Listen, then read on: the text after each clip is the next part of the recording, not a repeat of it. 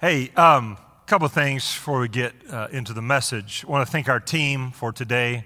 As you can imagine, there's a lot of adjustments happening because of the weather and a lot, a lot of last minute things. And uh, appreciate the talented Michael Glenn uh, for stepping in in our traditional service as well, because uh, so many people couldn't get here, and also leading our modern service. For our whole team that have been moving things and adjusting all morning. So I know you didn't get to see all that, but so proud of our team to be able to do that.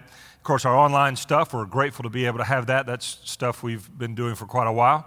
So that was fairly easy transition, although a few little things had to adjust.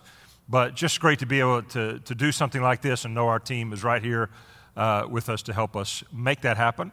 The other thing is Daniel mentioned to you the father daughter banquet coming up on Saturday, the 20th. Uh, we do have a few tickets available still, so you need to get those. I think it's supposed to be like 50 degrees, so it shouldn't be like today on that weekend. Uh, also, we need volunteers. So if you can help volunteer uh, for either one of those seatings, that would be great. We're doubling it up this year so we can still have our distance uh, and still have a lot of folks show up. So that, uh, that'll be a great help for those if you can be there. Just let us know. Uh, of course, you saw the video, right? And the, the, the moral to that story is don't be a Jerry. Now, there's some great guys named Jerry in our church and some great females named Jerry in our church. Not talking about them, talking about that guy. And I know that you're not him, right? Because that just doesn't work. So hopefully you've, you've learned that lesson by now if you're in a relationship uh, that you cannot just do nothing for Valentine's. Uh, and so that kind of ties into our topic this morning as we discuss the issue of Valentine's, Valentine's Day.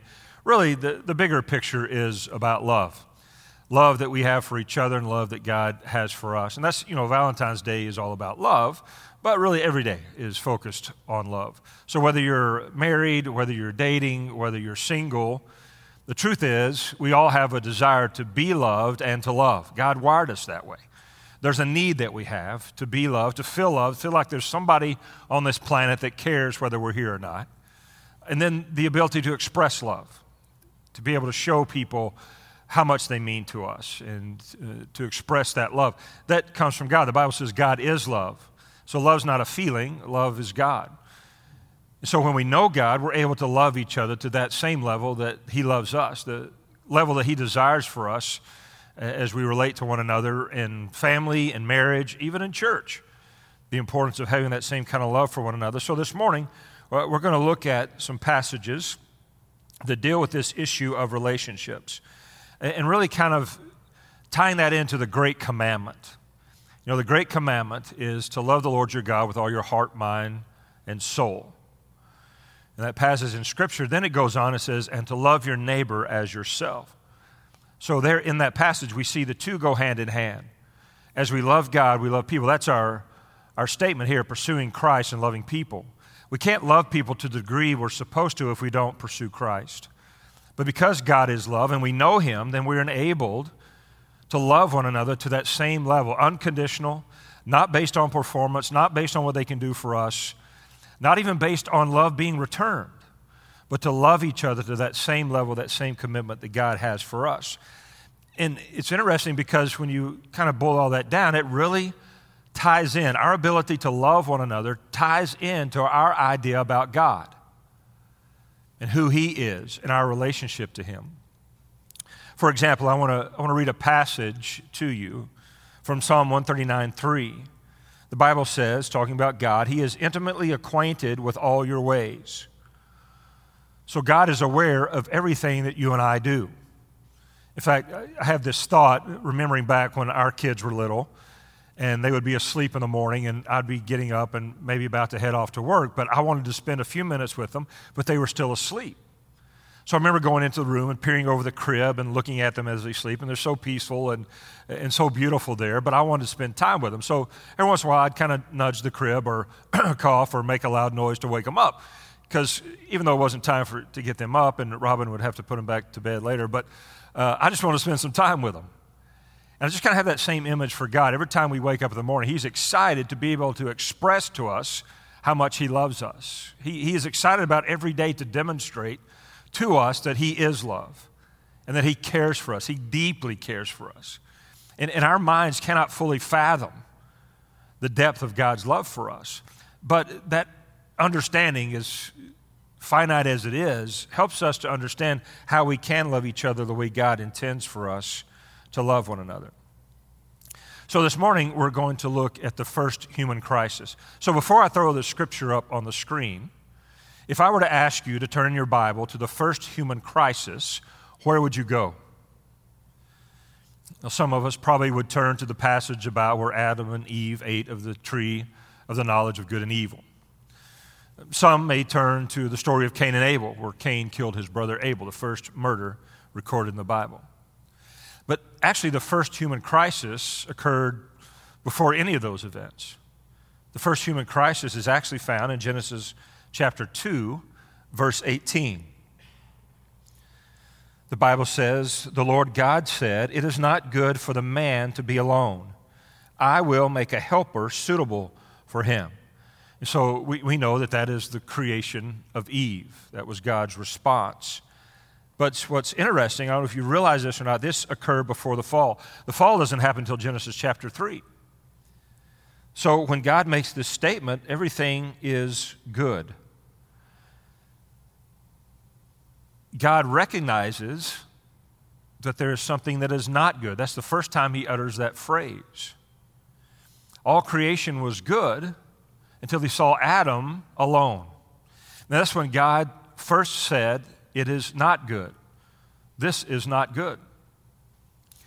So, that gives us some perspective on God, again, to relate to how we see God and how we see God in our relationship to Him. John 14, 15. Jesus said, If you love me, you will keep my commandments. Now, when some of us hear that, we see that as a threat, right? We can see Jesus with kind of a scowl on his face and maybe even pointing his finger. Hey, if you love me, you better keep my commandments. But what if we read it differently? What if we read it more as a promise? Like this Since you love me, you're going to keep my commandments. Because obedience is a natural response to love. With our children, we want our children to be obedient to us, not just because of rules and regulations, just not out of duty as a child, but because they love us, because we've built that relationship. God is the same way. He wants us to know that He loves us. And as we love Him in return, those are some of the responses we will have, some of the activities we will have. And so to understand Genesis 2:18, it's important to know the significance, actually the context of the first human crisis. So just imagine for a minute here's Adam, and he's been created by God. God has created, Genesis chapter 1, God goes through, and every day he creates, except for the seventh. And at the end of every day, the Bible says God saw that it was good. He creates Adam, and Adam is there on the earth, and God has Adam name all the animals. Adam has the ability to roam around, and he's really kind of the best of all creation. God makes it very clear that Adam is the best of all he's created. And so he's there in this perfect world without any sin. He also has a perfect relationship to God because there's no sin. He walks with God in the garden, he talks to God on a daily basis. There's nothing, nothing separating Adam from God. So God sees it all as good until he looks at Adam and says, This is not good. It is not good for Adam to be alone. He'd already seen all the animals. In fact, Adam has named all the animals by this point, and there's not one animal that resembles him, that's like him. So he's got a perfect paradise. He's a perfect relationship with God, but yet still it's not good because Adam is alone that gives us insight into God that He recognizes Adam's aloneness and He wants to take the not good and make it very good. The not good of aloneness God addresses, and He makes that statement. So, what does that say about us? Well, obviously, Adam was the first human being created, and so that reflects for us that God has created all of us as human beings with a desire for an intimate relationship with Him. People search for that all their lives. Some never find it, but many of us have. So God created us for that. In addition to that relationship with God, He's also created us with a desire for an intimate, loving relationship with another human being or other human beings, significant people in our lives. So when we talk about pursuing Christ and loving people, that reflects Scripture. That God created us for both. He created us to be relational. Being made in the likeness of God, the Trinity, the Father, the Son, the Holy Spirit, it's relational. He created us to be relational. And so he sees Adam, and although he has a relationship with God and, and the animals, he doesn't have anyone like him. So God starts to address the problem. If you look at Genesis 1:31, God saw all that he was made, and it was very good, and there was evening, there was morning, there was the sixth day. So all creation's good. He sees Adam's aloneness, and so his response is he makes woman. He made Eve. And all the men said, Amen. Praise God. Thank you for making women, right? So God says, I need to make someone like him, someone he can relate to, someone that fills this aloneness in relationship. So you start with a not good of aloneness. Okay, so how does that apply to us today? Well, in reality, if you're a parent, you might imagine that part of what your children or your students deal with is this feeling of being all alone. I think the pandemic has kind of ramped that feeling up for a lot of us, being isolated, quarantined, separated. Many have felt, well, there's some people that still haven't gotten out of their house. And so it's easy to feel all alone. Wonder if anybody cares if they're still alive or not, or cares what they're going through. So, as a parent, imagine your children facing that struggle. And maybe some of their behaviors are a result of this void in their life, this need to feel loved and appreciated and a part of something, yet for some reason they feel all alone. And as a parent, part of your job, part of your responsibility is to remove that aloneness from them. Maybe that's happening in our marriages. Some of us have been married a few years, some of us have been married several years.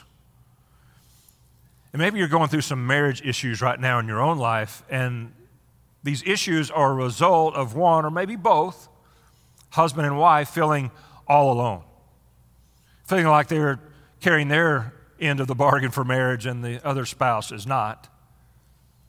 Or maybe just wondering if their spouse really does love them or really cares about them. And it's created this sense of aloneness within them. Maybe this is an issue in churches. Maybe it's an issue in our church where people come, and unlike today, there are hundreds of people on campus. We have life groups, we have different groups and different ministries, we have father daughter banquets, we have all these different events and you know as well as I do, you can go to these events and be surrounded by hundreds of people and still feel all alone. And loneliness is a terrible thing, it is debilitating. If you've ever experienced loneliness, you know how much you don't ever want to experience that again. But it happens in churches, it happens in marriages, and it happens in families all the time.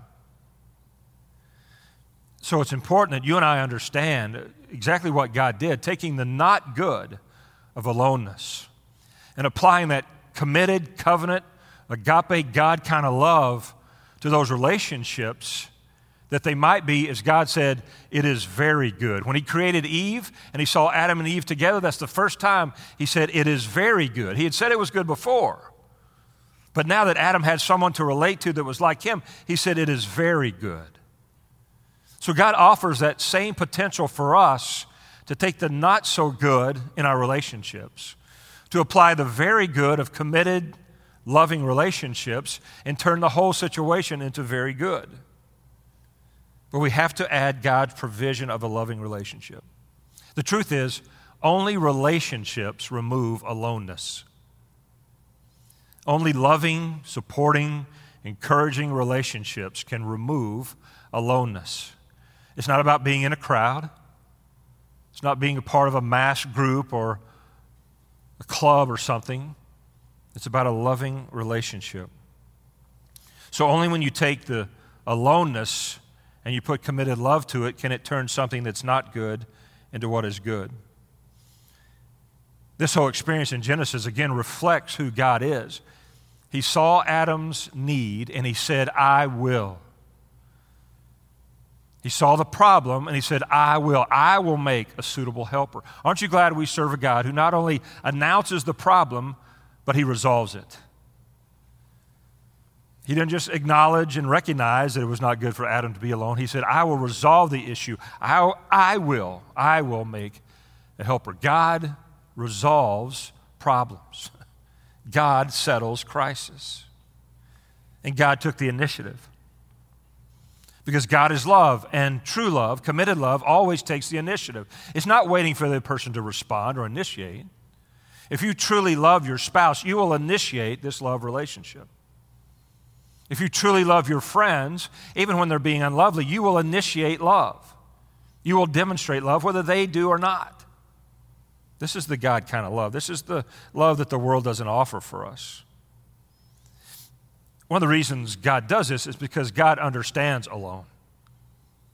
He understands that feeling of being all alone. That's demonstrated on the cross with Jesus.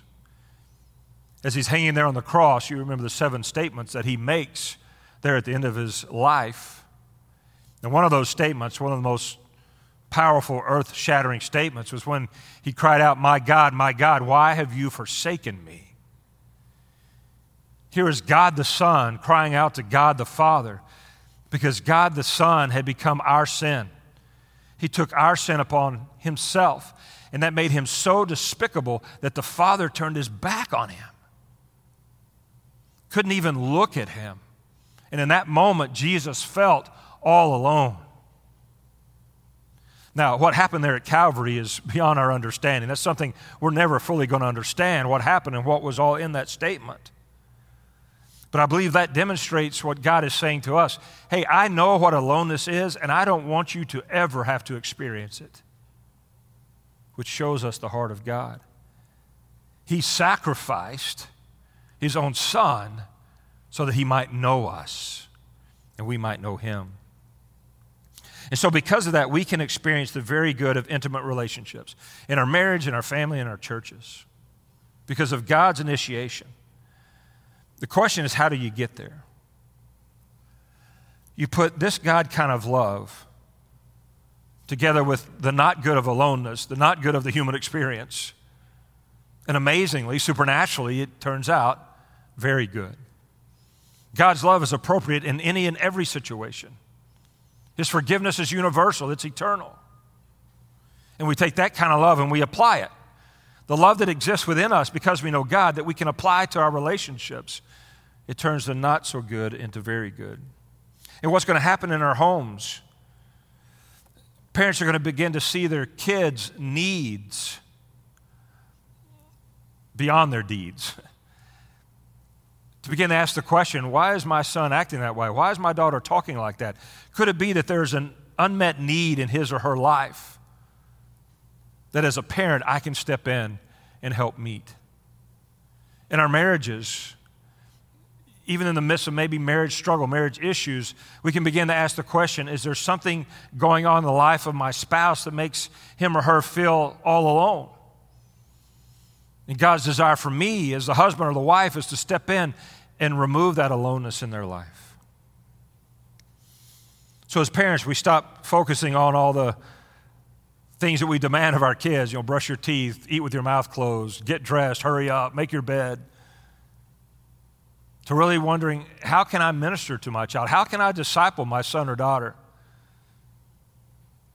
That when they're old, they will continue to follow in the ways of the Lord. How can I train up my child so when he or she is older, she will not depart from the faith? These are great questions that are involved in true love.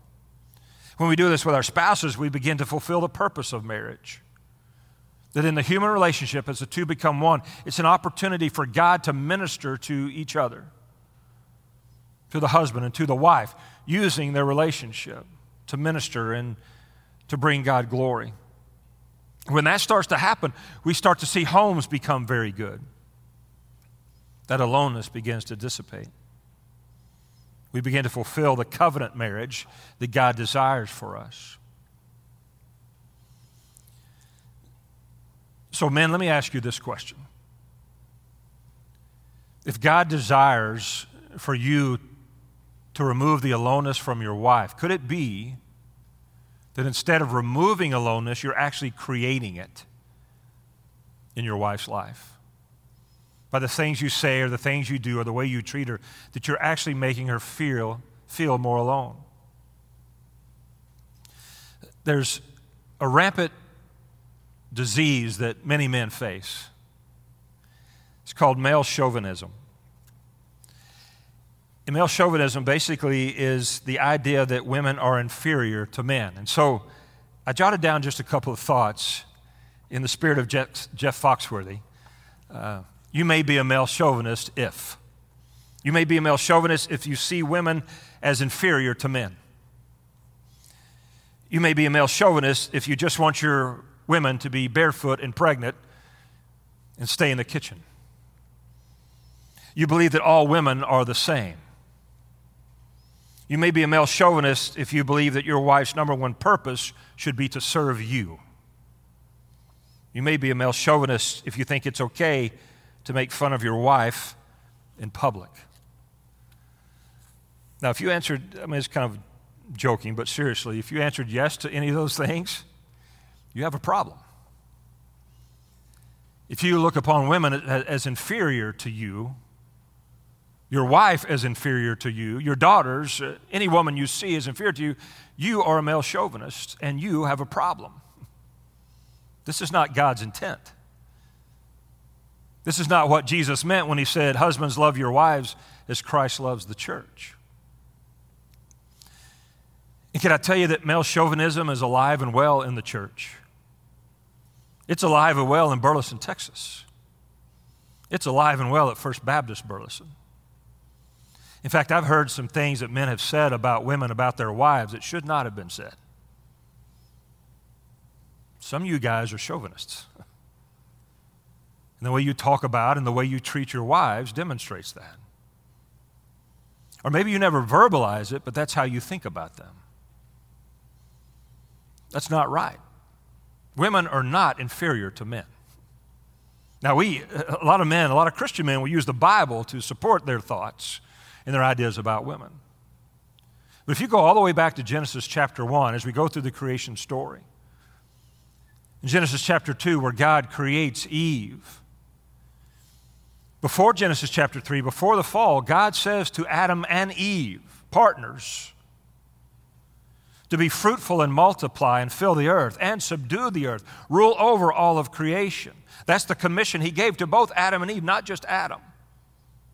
And then both Adam and Eve ate of the fruit of the tree of knowledge of good and evil. Both of them were disobedient. And because of that, sin entered into the world. And in Genesis chapter 3 is where we have the curse the curse of the serpent, the curse of the man, and the curse of the woman. But then let's get to the New Testament, and Jesus came to redeem all that Adam messed up. Jesus came through obedience to redeem Adam's disobedience, which impacts the curse, which impacts sin and its power over us. And if you read the New Testament, Jesus actually elevates the role of women. The woman caught in adultery. The law said she could be stoned. Jesus set her free. The Samaritan woman. Culture said Jews and Samaritans don't mix. Jesus was compassionate towards her. Paul, as we talked about last week, has a bad reputation when it comes to women. Paul actually elevated the role of women in the church and in ministry. So if you and I see women as inferior, we're going against Scripture. We're going against God's desire and God's design. And if that's who you are, you need to stop it. This is something you need to talk to God about. That He can change your heart and change your mind, because if that's the way you think, that is the way you will behave towards women even your wife, even your daughters. It's not the way it should be, especially in the church. In those areas, we're to be counterculture. It may be accepted in our culture, it should not be accepted in our church.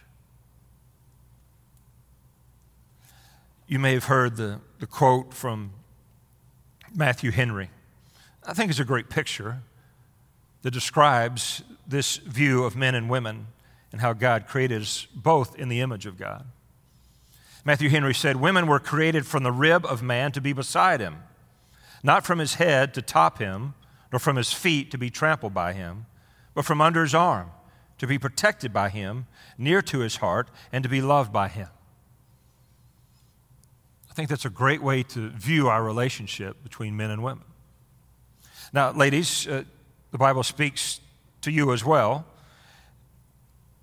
And if you desire to be a wife of excellence, what that means is doing your part to help remove aloneness that may exist in your husband,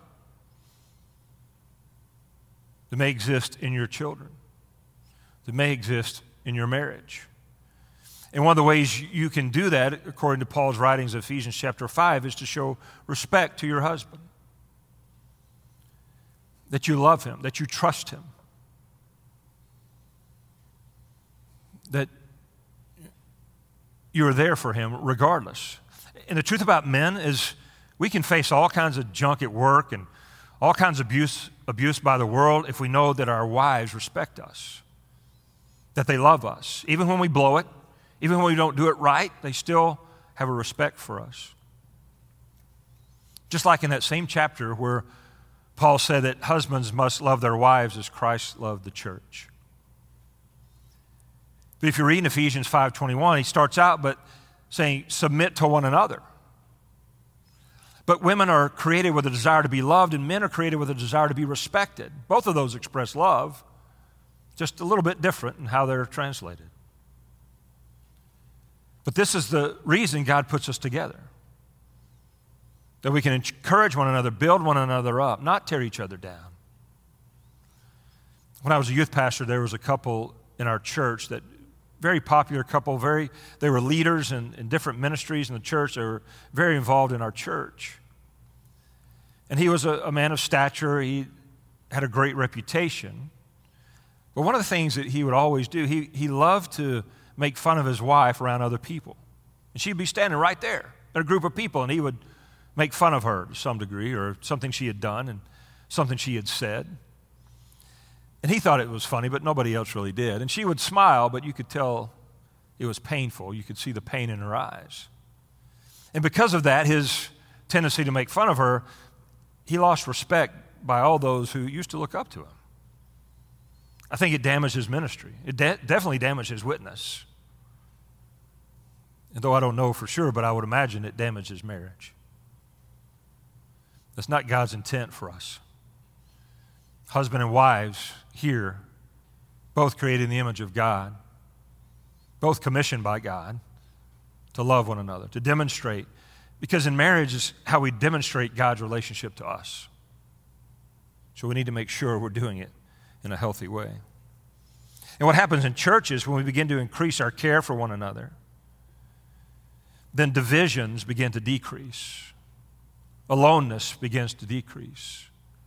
And we truly see ourselves as one. We truly experience the Greek word koinonia, that fellowship, which means more than just a potluck dinner. It means having things in common, sharing life together, sharing the love of God with one another. And so when that occurs, people's pain, when it is touched with that covenant, committed, deep kind of love of God, begins to diminish the pain in our lives. God has given us a lot of commands in Scripture as husbands and wives, as parents, as children, as church members. I don't you know what a yoke is? Not in an egg. Here's a picture of a yoke. A yoke is used by oxen many times, cows, to, to pull a plow or to pull a wagon to, to do work. So that word is yoke is in the Bible, and with that image in mind, I'll ask you just to close your eyes for just a minute. I want to, I want to talk you through something.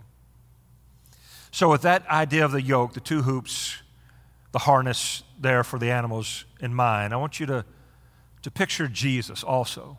Just imagine Jesus standing there with this yoke. Let me read this passage for you. Jesus said this He said, Take my yoke upon you and learn from me, for I am humble and gentle Now, when I first read that passage, and for years as I saw that passage, I had that same image of Jesus standing there handing this yoke to me. And that passage was a little discouraging for me because it, it starts out in Matthew 11 Come to me, all who are weary and heavy laden, and I will give you rest.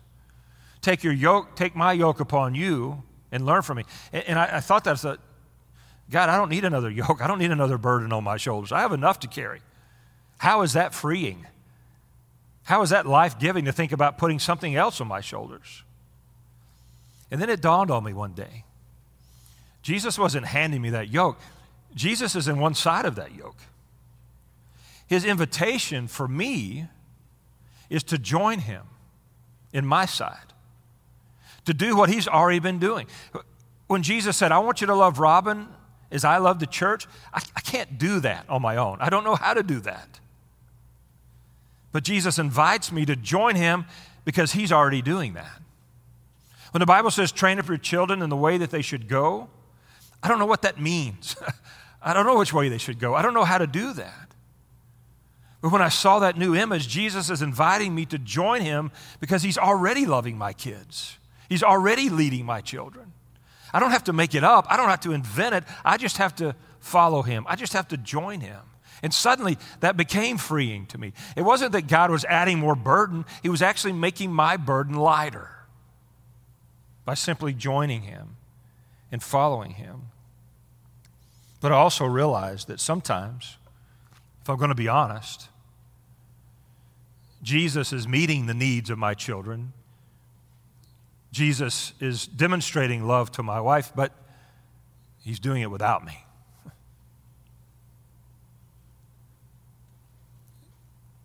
His invitation is for me to join him. His invitation for you is to join him in what he's already doing. Husbands, to see your wife as precious as Jesus sees the church, willing to lay down your life as Jesus did for us, to die, to sacrifice. Wives, to see your husband as God has created him, his need for respect, how much he depends upon your love for him to see your children as truly gifts from the Lord, to bring honor and glory to His name. So, the challenge that I have for all of us is just to consider the relationships in your life. And maybe to ask God, God, what can I do to remove the aloneness in the lives of the people I love? How can I join you? What does it mean to join you in removing the aloneness in the lives of the people I love. And to listen to what he says, and then to do that.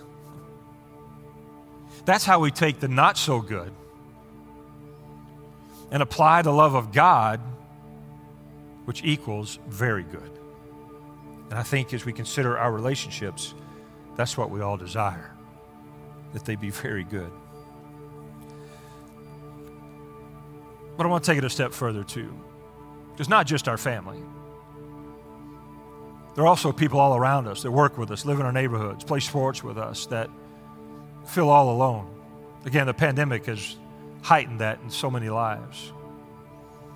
Part of our job, not only to our relationships that we have, is to our neighbors, to love them as well.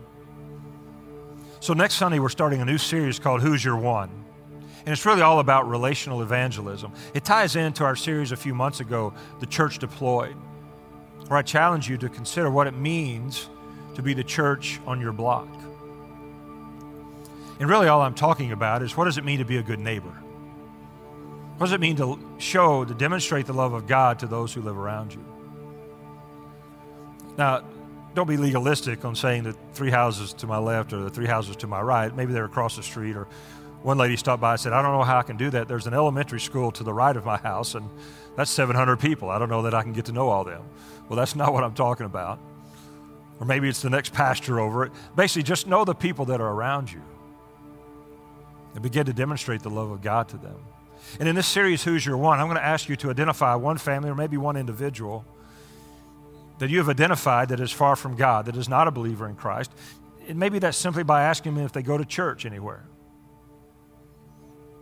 Most likely people who don't go to church or not a part of a church are not believers. That's not always the case, obviously, but in most cases, I think it probably will be. And you just identify them, and, and I'm going to challenge you each week to begin to do some practical things that will build a relationship with them that ultimately, hopefully, will lead them to Christ, to saving knowledge of Jesus Christ. In fact, if you were here today, you were going to get a card. We'll have them here again next week. And here are the steps that I'm going to challenge you over the next five weeks. There's a QR code that you can scan, and it takes you to a web page that gives you more detail.